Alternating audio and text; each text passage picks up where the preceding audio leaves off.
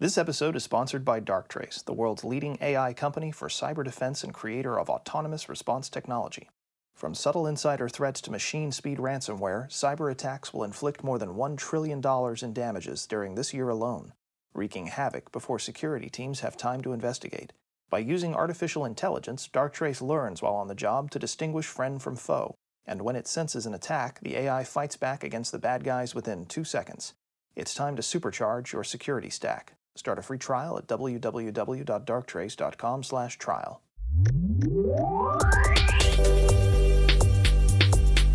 Hi, this is Sean Gallagher, IT editor at Ars Technica, and welcome to our three part podcast miniseries on artificial intelligence. Machine learning and artificial intelligence are working their way into nearly every aspect of our lives, whether we're aware of them or not. That's because these technologies are doing things with data that humans never could. Advanced analytics are just one example of that, turning massive volumes of data into insights human analysts might miss, and doing it in some cases in near real time. And one place where AI analytics are becoming increasingly visible to us is in one of the most measured of human endeavors sports. In sports, the applications for this, for, for machine learning and AI, are, are massive. You can't watch a professional sporting event anymore without some sort of data enhancement at play. From the virtual lines drawn on a football field to show the line of scrimmage and first down markers, to Major League Baseball's StatCasts predicting the probability of successful base stealing. AI has become part of how we consume sports. One of the earliest adopters of live AI analytics is the Tour de France, the iconic annual 21 stage cycling race. Data collected from each cyclist's bike is processed in real time by NTT's Big Data Truck, a mobile AI driven data center that travels with the tour each year. Lee Hutchinson and I spoke with Tim Wade, the Senior Director of Global Advanced Technology for Sport at NTT, about how AI has changed the experience of cycling fans.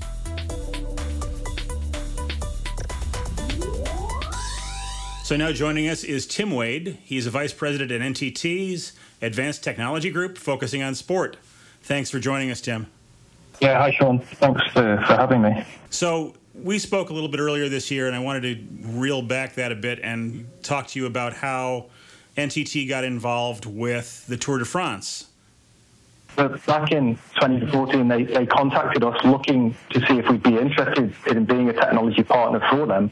We were looking, you know, to see how we could make the experience for fans better when watching the sport. I mean, if you look at cycling, prior to us getting involved, um, it was very difficult to actually understand what was going on. I mean, you would basically see the director's cut of, you know, the director's story of, of what he would like you to see. So our vision and goal was to, to enhance that storytelling capability and, and to get more people interested in, in cycling as well, you know, sort of expand the reach for, for the ASO. So that involved tracking data from each of the bikes as the uh, as the races proceeded. Yeah, it did. Um, so I was part of the, the initial team that we had to set this up, and we kind of signed a statement of work with them, you know, around about March time to deliver live tracking on each of the riders, um, and also then some basic analytical capability and integration into broadcast. What that actually meant practically is that we developed and designed hardware that would take GPS coordinates, so latitude. I mean, we get three elements of data from each cycle, each bike, bike, you know, every second, and that's latitude, longitude, and speed. And we then sent that data back to the end of the race, um, where we could then analyze it. So at that point, we had a, an analytics platform uh, capability at the end of the race in a truck. And, and I can tell you, having a mobile data center like that, which moved three and a half thousand kilometers through the month of July, was a whole world of fun. So. that seems like a, a really insane logistical operation, just from the standpoint of moving around your your IT infrastructure. How did you keep track of all the riders? Given, I mean, there's there's portions of the Tour de France that go through mountains and things like that. I'm sure there were some challenges with connectivity. Well, yeah, and, and, and the, you know the main the main challenge, as you say, is three and a half thousand kilometres that the Tour de France roughly travels every every July is through very different terrain. You know, it can be up the top of the mountain, it can be in a major city, it can be in rural France. You know, and, and there's various different levels of of mobile connectivity there. So the way that we actually address that is we we piggybacked on the, the video broadcast transmission network Um, so the data that comes off the uh, the bicycle is sent to an aeroplane, which is the same aeroplane where the video transmission. You know, so there's, there's sort of six or seven motorcycles that are riding around in the race, and they transmit their video to that aeroplane, and it's sent to the end of the race by a microwave. So we've removed that element of, of there being a requirement for any external networking you know, outside of the race to, to help us transmit that data back to where we need it. And once we get to, um, to the end of the race, it's then quite a simple operation to get data back to where we need it to. Um, the, the, reason that's so simple is because you know one of the other partners of ASO is Orange, who is uh, you know a, a, connectivity telco, they're a telco partner, and they provide fiber connectivity to the technical zone at the end of each stage, which is in itself a pretty remarkable undertaking. So, how is the the data that you consume out of this? How has it evolved over the past few races in terms of how you're applying technology to do analytics? And and could you explain while talking about that how you define AI in this case or machine learning? What what types of technology you're applying to this? I was going to say before you answer this, this sounds like what a few years ago we might call a big data story. But uh, you know, I know that the the preferred terms are sort of in shift right now. Yeah, I mean, look, so we, we get, I think we, we did a rough estimation last year, and it was over 3 billion data points that we get over the, the period of July, which it, it makes, it comes from those, you know, those three small pieces of data evolve out in, into that. Now, year one was, was proving out the technology, making sure it worked. It was data capture, it was analytics, and then you know three years ago we then started to play around with machine learning, so predictive analytics basically. So I wouldn't say we were we've, we've ever dabbled with full-on AI, but machine learning, that predictive analytics, is where we've been playing for the last three years. Um, and some of the things that we've done, I mean, what we started out doing with that is we thought, okay, so we've, we've got this data, we've got these data sets, we we understand, you know, other things like we understand what the stage profile is going to look like. We understand what the teams, how they're performing, how people are performing in those teams. Um, and, from those elements, we were then able to profile each of the riders to understand, you know, where are their strengths and weaknesses? What are they good at? What aren't they good at? You know, how well do they work together as a team? Um, and we, we profiled them all, and then we did. We were able from those profiles to then start building up machine, you know, machine learning models that enabled us to make predictions. So yeah, so we did the um, the, the, stage favourites. We had um, the something you know general classification favourites. So who do we think was going to um, kind of win the actual race itself? Was one of the things we brought in this year. Catch the break, for example. So you know during a stage. There'll be a breakaway where a small group of riders will try and get away from the main peloton to see if they can win and then we would predict whether we thought they were going to get caught or not, and that would be, um, you know, a model that would then be run every you know, it would be run live basically throughout the stage. Um, and then we've, we've, we've broadened that out this year. Within NTT, we've, we've, we kind of, you know, we've got a, we're, we're over 40,000 people now. now the, the, the, 28 companies have come together in the group. Um, and there's quite a lot of untapped knowledge and resources out there within the organization that we don't know about. So a few years ago, we run, um, we ran a, a competition sort of a, a kind of competition. And we asked people within the organisation whether they could, you know, what, what ideas have you got? If, if this was your project, how would you help tell the story? What do you think would be cool? Um, and a few things came back, and one of the things that we brought in this year was called LaBuzz. And basically, what LaBuzz was, it was a machine learning model, um, and it was sort of looking at the movement within the peloton for abnormalities and then we basically get a ping to say ping, we think something's going to happen in a minute, and then something would either happen or it wouldn't happen. And, and most of the time it was right and something did happen. Now, whether that be a, a crash or, you know, somebody attacking or, you know, it, it could have been anything. So that was quite an interesting model that we we applied this year. So yeah, I mean, there's there's quite a few different things, and, and I, I suppose it's all been, Uh, you know, it's all stemmed back from having that clean data set right at the very beginning. Because once you get that, then you can build and iterate and iterate. And, you know, some of these models that we've got are in their third year now, so we've iterated and iterated. But it's, it's been a really interesting, interesting journey. The fascinating thing for me playing the role of dumb journalist here is watching how algorithms like this have predictive successes even though you as the operator may not necessarily be completely aware of all of the different items the different factors that the algorithm is keying off of because you know that is in fact the nature of machine learning. I mean as you look at, at the pelotons and the groups and when you look at how effective the algorithm is at predicting you know results are you able to divine anything any clue about what specifically the machine learning is keying off of or is it all just sort of a spooky black box to you um, you know, I'm gonna. I'm just gonna say it's a spooky black box. um, but but what I will say is, uh, it's. I, I also agree. I mean, we, we can train it. You, you can't. Sports in, inherently unpredictable.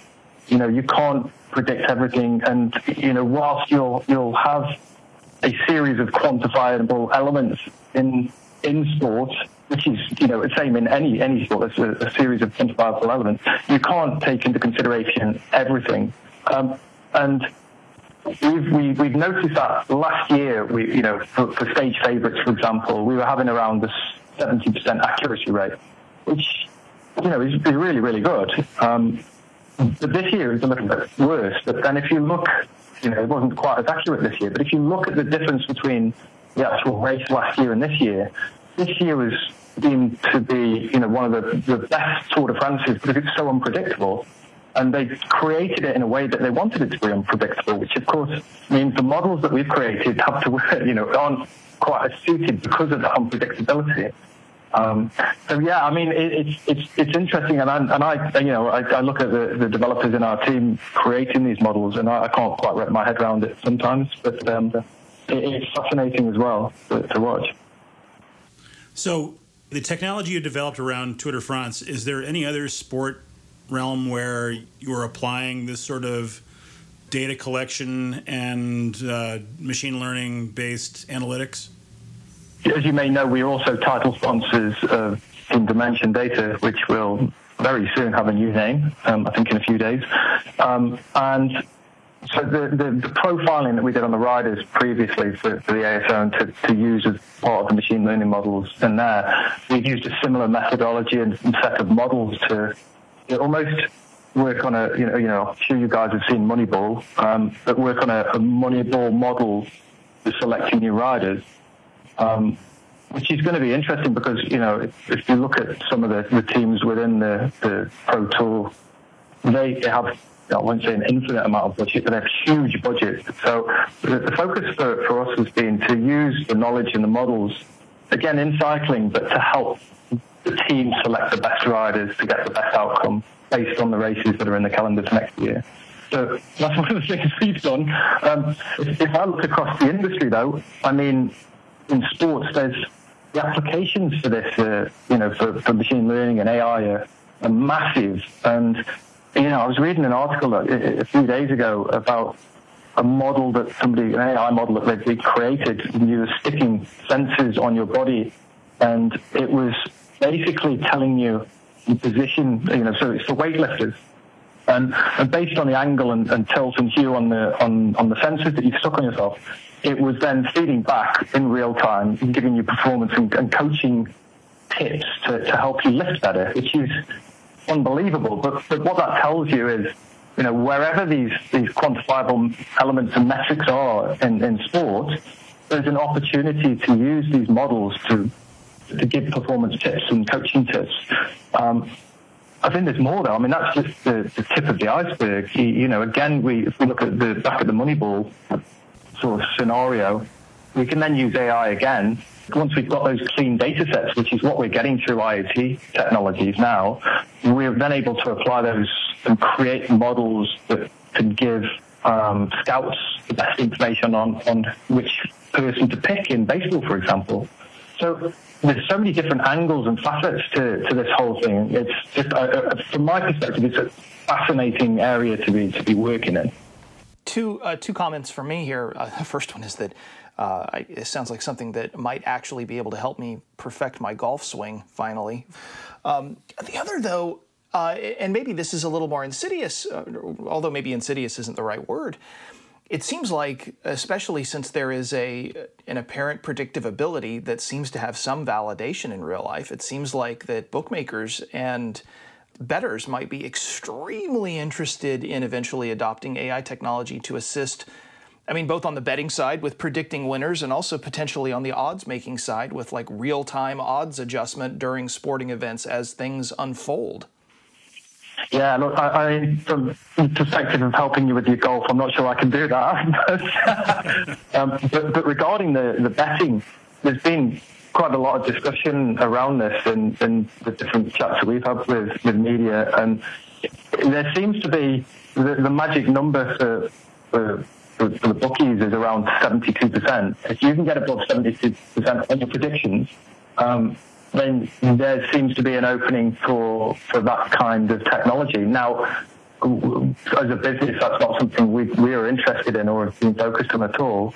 Um, but I think there's definitely potential there. And, and as this evolves over the next few years, which is, I mean, is rapidly evolving now, you can see different players going into different sports and doing this kind of stuff. Um, you know, that those doors are going to start opening up. And, you know, I, I think I'm, I'm, not fooling myself thinking that the, the bookies aren't playing around with this stuff already and using it already. I know that there's some examination of AI or machine learning technologies in fantasy sports in terms of helping to do things like pick draft picks or things like that. I don't know if there's such a thing as fantasy cycling, but I know that there's uh, there is there is yeah, yeah. So uh, I mean, the the the ASO did fantasy cycling on um, on the tour on the Tour de France this year, um, and there was a couple of hundred thousand people that were, you know, a couple of hundred thousand punters that were were, were engaged with that, and and I think that will grow. And there is definitely you know, if, if, I look at the, the, natural link up between the, the stuff that we've done around machine learning and, you know, creating those stage favourites and, and also, you know, GC favourites, there's, there's, a, there's obviously a, a, natural feed into that kind of stuff saying, you know, here's what our, our machine learning algorithms or models have picked. Um, and, and that can help guide people there. You know, so interestingly enough, I don't, I, I didn't mention this, but our, our GC prediction, which we ran at the beginning of, of the tour, actually picked Bernal the winner. And, and, we were we were all sitting there through the through the whole tour, going, "Nah, it's never going to happen." Nah, nah, nah. And then then he won. It was just, I mean, that was mind blowing to be fair. Predicting what you would normally see as unpredictable events is is you know, it's it's one thing to predict a winner of a race based on a long set of data, but to pick up on a particular trend of data at a given moment, I would guess it's based on density of the riders and and and changes in speed and things like that. But how that kind of ability to pick up on a series of seemingly unrelated events and then output that something is going to happen that's not something that uh, humans can do very well i would think so that's that's an yeah uh, it, it, sorry it was it, it's that ability to, I mean, it's it's it's almost it's pattern matching, isn't it? It's it's, it's seeing that there's a pattern unfolding in in the peloton, you know. So it may be a, a rider that's moving, or or a team that's moving from the back of the peloton to the front of the peloton, or you know, it's it's it's understanding that movement. Is there any erratic movement? Um, for example, that, that could trigger it. But it's definitely fascinating. I mean, from from NTT's perspective, the you know, the, the practical usage of that in the races, you know, you can imagine if you're a, a commentator, being able to somebody to, to turn a light on or, you know, ping a buzzer and say, you know what, something's going to happen is, is kind of an amazing thing to have in, in your arsenal, you know, whilst reporting. So, yeah, is there... I'm looking forward to our second version of that next year. So, what other sport areas do you work in? Are you strictly in cycling, or are you doing anything in other other sporting events? So we've we've done a lot of cycling, but we've done triathlon. Um, we've done some marathon races. We've done some boat racing. Um, uh, we've, we've, been looking at um, uh, motor racing. So we've we've dabbled in, in various different sports. But it's a lot of it. So uh, you know, Venn Dimension Data was was a very cycling oriented company. There's a lot of cyclists in the company, so it's been a natural fit for us. Um, you know, as we look in, in the wider NTT now, there's there's been stuff that's you know there's been deals that have gone on with with um, basketball, for example, which has been, you know, transmitting um, live video. It's almost like holographic video in another place. Um, so there's been work around that, but it's not around AI. Um, you know, I've seen that we, we're doing stuff at, at NASCAR as well. Um, so, you know, the wider group's doing quite a lot. And, you know, NTT is, is one of the sponsors of the 2020 Olympics. So there might be some cool stuff to, to come out there, which um, you'll have to wait and see. so yeah, I mean, we've, we've not been just, we haven't been, um, you know, limited to cycling. We've, when other opportunities have come up, we've, we've definitely engaged with them. There's a battle happening right now for the world's most sensitive data, and cybercriminals are gaining ground. Their sophisticated attacks are scanning for the slightest cracks in the digital perimeter. An employee falling for a phishing email, a cloud application left up without a firewall, or even a smart refrigerator using a default password. Once they get inside, it's only a matter of minutes before your data is encrypted, stolen, or erased entirely. At this point, for most organizations, it's game over. Darktrace has changed that game for thousands of smart cities, international nonprofits, and Fortune 500 companies. With the first ever AI powered autonomous response technology, Darktrace instantly neutralizes in progress cyber attacks that are already inside the enterprise, containing the threat without interrupting your normal workflow. Autonomous Response is on guard 24 7, on weekends and on holidays, intelligently defending your data on your behalf. The reality is that the next automated attack will strike too fast for humans to mount a defense. But with Darktrace, the machine is fighting back. Find out how on darktrace.com. So, have the data points changed? Uh, you started off with so you started off with basic lat long and and speed type data.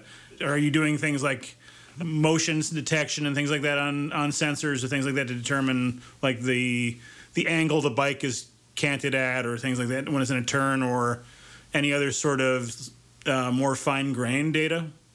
Not at, not at the Tour de France. Um, in other you know other events, we've we've used other data sources. Um, I mean, if you look at the, the technology that's around cycling and that's growing around cycling, there's there's quite a lot of off-the-shelf sensors that you can buy. You know, you can you can measure somebody's heart rate and how fast they're pedaling and how fast their wheels spinning and how fast they're going. And you can get off the shelf, you know, you can even get off the shelf sensors that are giving you things like drag coefficient, you know, so how much wind resistance they have. And if you start and, and also rider position so you can understand how they're sitting on, on the bike, and you start to take all these things together, there's, there's some really interesting stuff that you can do. Um, but what you find in, in, in professional cycling is that people don't want to share that information live during an event because it could be used as a competitive advantage if it was live on TV, for example. All you would need is somebody from another team watching, um, and you'd see their heart rate, you know, see your rider's heart rate is super high, and you'd know they're about to crack, so you'd just tell your team over the radio, okay, go and break him. and, and yeah, so it's kind of it kind of it, it's, it's it's it's a, a, slow process, I think. But we, we did something recently where um, it was a joint innovation project project between NTT and Cisco, where we were supporting a guy called James McDonald, and he was he was attempting to beat the 24-hour record in a velodrome. So he was going to ride around in circles for 24 hours and, and there we, we, we basically, you know, we wanted to be able to support him and his performance team make the right decisions, you know, throughout the 24 hours, um, so that he would be as successful as he could be. So we, we you know, we, he, he trains with, um, his trainers. Um, they've been training and they've been, you know, really working him at a specific heart rate zone, and a specific cadence zone, which is in fast he's pedaling, and power zone. And, and they knew that if he sat at those particular numbers, he could sustain that speed for 24 hours in a velodrome, which would be enough to beat the record. So we then we, we made this um, velodrome intelligent by equipping it with, with network infrastructure and, and wireless and then all the data capture elements to capture data off his bike, and then a 3D tracking system, and then did some on-edge analysis that was um, basically giving all that information back live. So within a second, that information was back at trackside with his coach and his performance team, but also. Um, you know, giving them information about how many calories he's burnt so that they knew whether he needed to feed or not. and giving information about the current record holder. I think it's Christoph Strauss. Um, and I probably pronounced his name wrong there. um, but how you know how in front or behind they were, he, the, the, James was to, to him, so that they could say, okay, you are you know you're in front, you can back off a little bit, or you know if you need to go and have a break, you'll you'll you can do that. Unfortunately, James fell off. He, he, it was so very, very hot in this velodrome this day, and he tipped water on his head. Um, and the water had gone on the track, and, and then about an hour later, he slipped off on the water that he used to cool himself oh. down.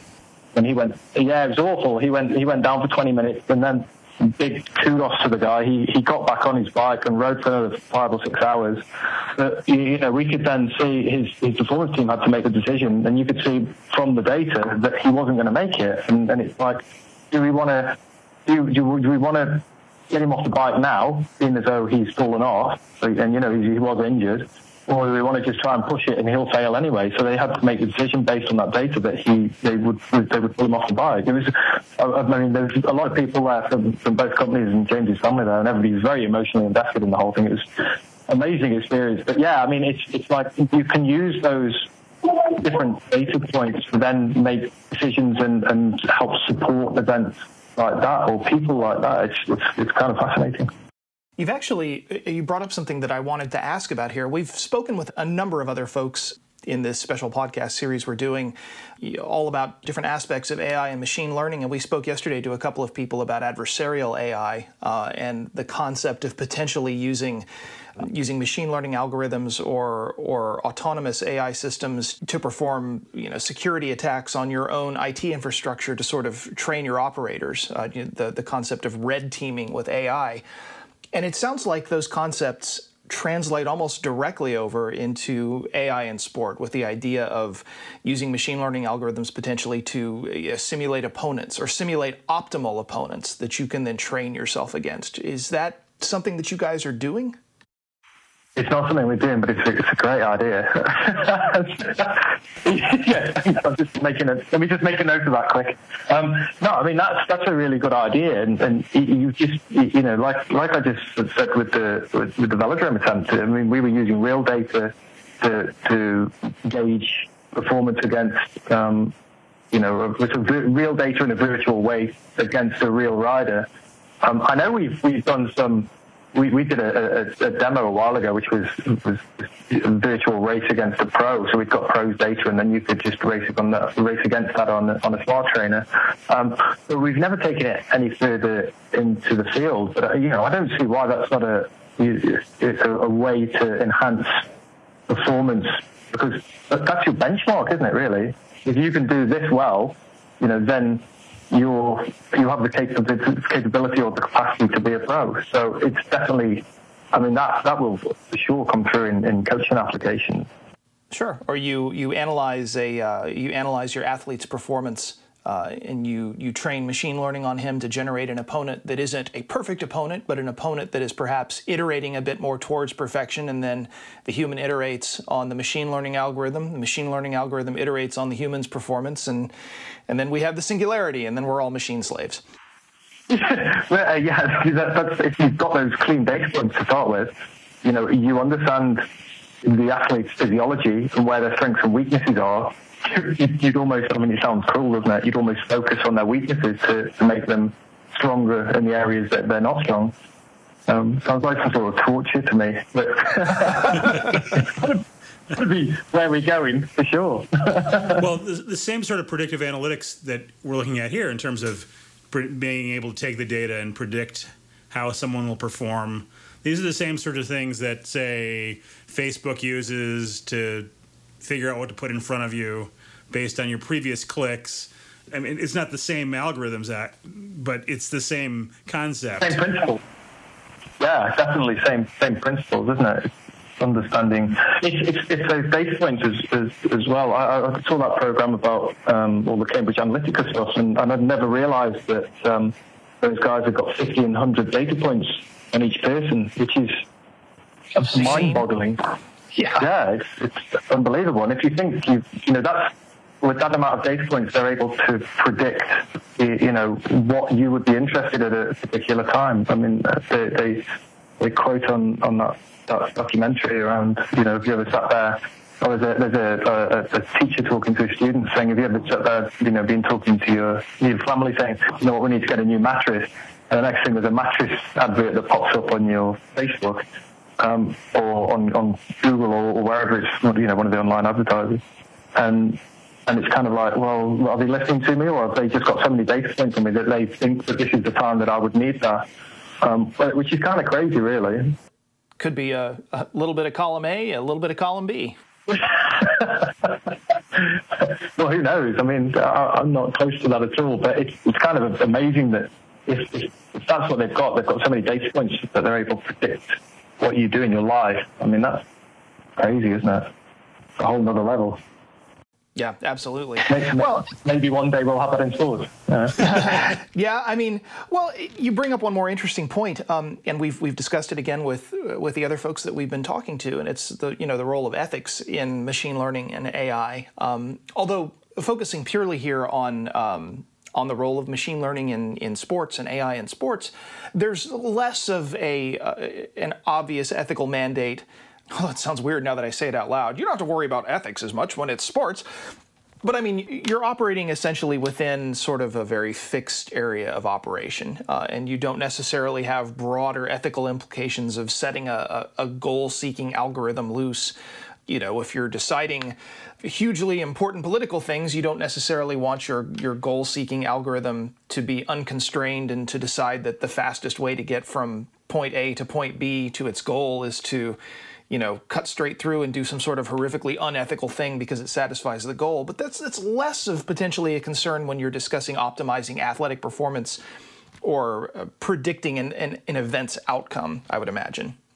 Yeah, no, I think I, I, think you're right. I mean, the, the ethical side is you've got a set of constraints to work within, and you, have got the rules. They're very clearly defined. Um, you know, and people will always try and push the boundaries, but it's like what really how far can you push the boundaries with AI and machine learning in, in sports? It's you know, I, I like I like your you know, uh, you, you know your how fast can you get to the goal? But it's, it's, if you have enough, it's having enough data points on the other people to be able to predict what they're going to do as well, isn't it? And I don't think that's we're anywhere near that at the moment. How far off do you think we are from using the kind of data points you collect in sports right now for officiating? Yeah, I don't think we're that far away from that. Um, but, but I, what I will say is that, that a lot of sports uh, have different levels of maturity at the moment. Um, I mean, even even within cycling, if you look, there's there's events that have zero technology involved, and there's events that have got you know machine learning involved. Um, so there's there's quite a a broad spectrum of, of maturity and, and, how people use the information. Um, you, know, if you look in, in, in football, for example, I'm, I'm sure in American football as well. Um, there's quite a lot of data use in there, and then you've got players like Catapult that are measuring people's movements around, you know, around the pitch, and also measuring accelerometers, accelerometer, you know, data, acceleration data. Um, so they have quite a good understanding of actually what's going on there already. So, you know, how far are they away from being used to make official judgments? Or probably not far at all. You know, I, think that all comes down to accuracy. So, so if we look at you know some of the events that we've done where we can do GPS tracking and we can get it down to 10 centimeters, if, if you think about a, a, a bike race, I remember uh, I think three years ago when there was a photo finish and it involved one of the riders on our team, Eddie Boasson Hagen, and and he was actually he lost the race by one pixel on the photo. So if you wow. imagine 10 centimeters isn't really going to, it's not going to cut it yet because it's not accurate enough. You, how do you, how would you ever get down to that one pixel? What isn't, I mean, how, how much is that? It must be a millimeter or something, a couple of millimeters. It's nothing. So I think as, as technology advances, you know, as it will do exponentially, then it's going to, it, it will get to the point where you can, you can do that. That's fascinating. Uh, although I can see potentially that uh, I mean, for both uh, for both European and American football, uh, if you don't have a referee to scream at anymore, that, that takes like two thirds of the fun out of the sport. yeah, I think there's there's always going to need to be there's always going to need to be that that human element, um, not not just to scream at, but, but to validate, um, at least in the foreseeable future. It's the same with, you know, we can, I've seen some of the technologies that are um, you know, basically can analyze the the video and audio of of, of an event, um, and then can almost be a virtual reporter on that. Now that technology is not there yet, but does that mean, you know, does that mean that when that capability comes through, we don't have any journalists anymore that are reporting on it? I don't think it will because you know, what kind of personalities and AI going to have compared to, you know, the, the, the, reporter that's been doing that job for 20 years who, you know, people like, not just because he's reporting it, but because of his personality. So there's, there's that element to it, I think, as well. Yeah, absolutely. Sean has actually done some reporting on, on algorithmically written um, uh, stories, news stories, uh, and it's been it's a fascinating experience. Yeah, we uh, got some interesting output. Yeah, there's not that, that kind of same filter, is there, really? that a human would have. So, where do you think this is going uh, for next year, as far as the Tour de France goes? Are you are you going to try and up the data points at all? Or are you sticking to the proven model so you can keep the a consistent data set? Well, look, I mean, we'll the, the, the data that we capture won't change, right? So our source data won't change. Um, we will we constantly strive to to improve the, the models that we have um, and you know tell help tell the story in the best way that we can. Um, the, the way that it works for us is um, yeah, I'm, I'm, going a long way around to tell you. You'll have to wait and see, by the way. but, the, but, the, way that, that, it works for us is, is that you know we, we leave the tour at the end of July, and then we kind of take August off, and then we basically come come back into analysing the experience for everybody. So we get feedback from, from the general public, we get feedback from the ASO, from within the, the organisation, from within our teams that have delivered this. Um, we then you, you know understand, try to take a holistic look at what's happening across the sports world in general, we create a roadmap and then we start executing on the, the new items in the roadmap. Um, and there are things that are in there this year that might not be general public view, but the things that we've trialed tour this year, you know, with that innovation that we have, we trial it, is working, does the ASO see value in it, does the general public see the value in it, and then we'll start rolling that out. Um, and it's sort of a, a, few year cycle to do that. It's the same that happens with machine learning. Um, and some of those things will trickle through, but there's, there's more things that are coming, which is, you know, more around um, the fan experience and people that are at the event. How do we, you know, improve their experience? I mean, one of the other models that we, we got is a, an ETA model. Um, so basically, it's for it's Joe Bloggs at the side of the road, and he's sitting there with the mobile app, and he's like, "I'm waiting," because people sit there and wait all day for the race to come past, and then boom, boom, boom, boom, you know, it's gone. or I missed it. I was, you know, getting a beer out of my camper van or something. So we've created a model that will give them information, basically ping them five minutes before, you know, the riders get there, so that they're ready and they're in the right position, and they can watch the race go past.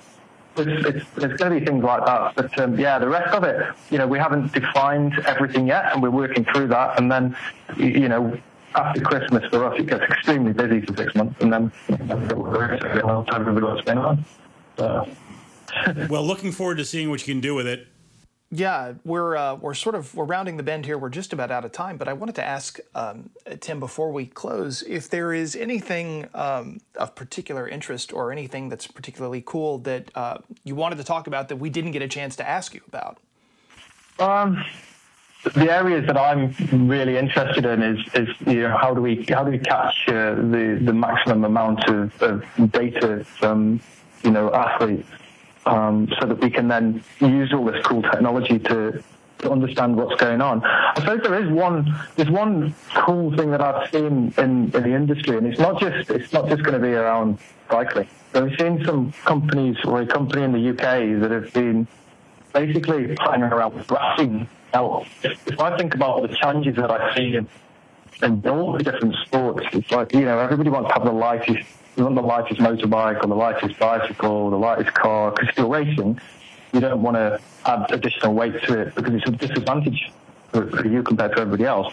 So we've seen this company that um, are printing graphene sensors and circuit boards into bicycle frames and into car panels. So they're kind of going around the side and going, okay, so you know what, instead of adding additional technology into whatever it would be, they're making the technology the item. And it's, uh, something I'm just looking at with keen fascination because I think that's going to be a game changer. Because once you can do something like that, you know, your your data sets are going to grow massively because it's not a case of well, we just want to have one sensor on here for the weight. It's like we've this into any sensors, and now we've got all this additional information about stress and strain, for example.